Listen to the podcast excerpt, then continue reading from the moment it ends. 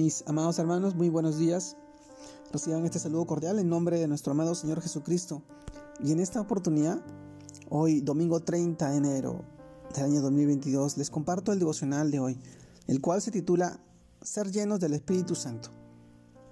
Y en este título nosotros vamos al pasaje que esta vez encontramos en el libro de Hechos, capítulo 2, versículo 4. Y fueron todos llenos del Espíritu Santo y comenzaron a hablar en otras lenguas, según el Espíritu les daba que hablasen. Hechos capítulo 2 versículo 4. Mis amados hermanos, el título de este devocional, Ser llenos del Espíritu Santo. Y hoy reflexionamos en este pasaje que esta vez encontramos en el libro de Hechos y, y es que el Espíritu Santo fue enviado desde el cielo para morar en cada creyente con un propósito verdadero que seamos testigos de Jesucristo, predicando el Evangelio. Hoy vemos desde el inicio de esta gran comisión cómo a los apóstoles se les dio y se les dijo que esperasen en Jerusalén mientras llegaba sobre ellos la promesa del Padre, que era el Espíritu Santo, a través del cual recibirían el poder para predicar. Esta, esta verdad lo encontramos en el libro de Hechos, capítulo 1, versículos del 4 al 5 y el 8. Mis hermanos, la promesa que se cumplió según Hechos 2, el día de Pentecostés, cuando estaban todos reunidos manifestándose, apareció un viento, un viento recio, y la aparición de lenguas repartidas como de fuego, y ellos siendo llenos del Espíritu Santo a través del cual recibieron poder, el poder para hablar de las maravillas de Dios, según Él se los concedía. Mis hermanos, lo curioso del caso es que algunas personas que lo conocían se sorprendían y se maravillaban de ver y escuchar esto, mientras que otros se burlaban diciendo, ellos están llenos de vino, están borrachos, están ebrios. Pero es justamente esto lo contrario a ser lleno del Espíritu Santo. Y lo que la Escritura en el libro de Efesios, capítulo 5, versículo 18, nos advierte, no hacer eh, cuanto, cuanto dice, no os embriaguéis con vino en lo cual hay disolución. Antes bien, ser llenos del Espíritu Santo.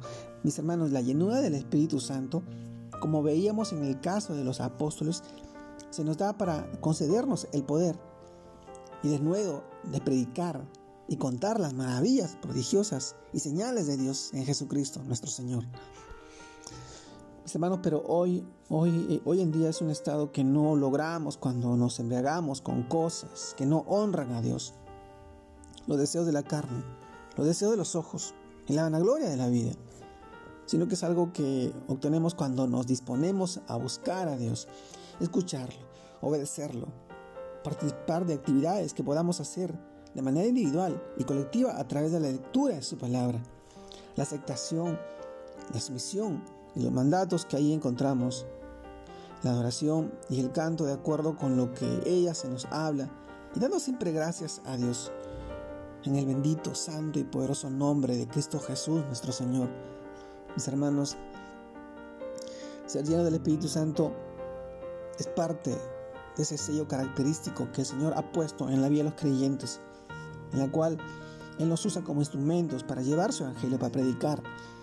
Él, el Señor, Dios, capacita a su iglesia, le da dones, talentos, habilidades, cualidades para ser instrumentos de bien.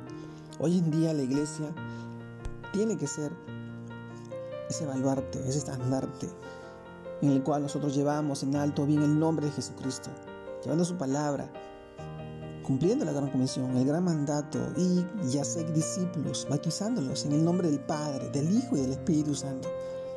Esa es la gran comisión. Y a eso hemos sido llamados. La iglesia ha sido llamada para, para predicar el Evangelio, las buenas nuevas, y hoy yo te animo y te invito a ser instrumento del Señor, a seguir preparándote, a seguir capacitándote, a seguir creciendo en espíritu y en verdad para llegar al Evangelio. Hoy la iglesia cumple esa gran función y ese gran mandato. Y hoy te animo a que puedas perseverar en tu crecimiento espiritual, en ser lleno del Espíritu Santo. Nuevamente te doy gracias por estar ahí. Dios te guarde te bendiga en este en este fin de semana, en este día de domingo familiar, al lado de tu familia, que puedas compartir momentos gratos y agradables al lado de ellos y siempre compartiendo una porción de la palabra de Dios en tu vida. Saludos a todos mis hermanos. Un abrazo grande a la distancia. Dios los bendiga. Dios los guarde.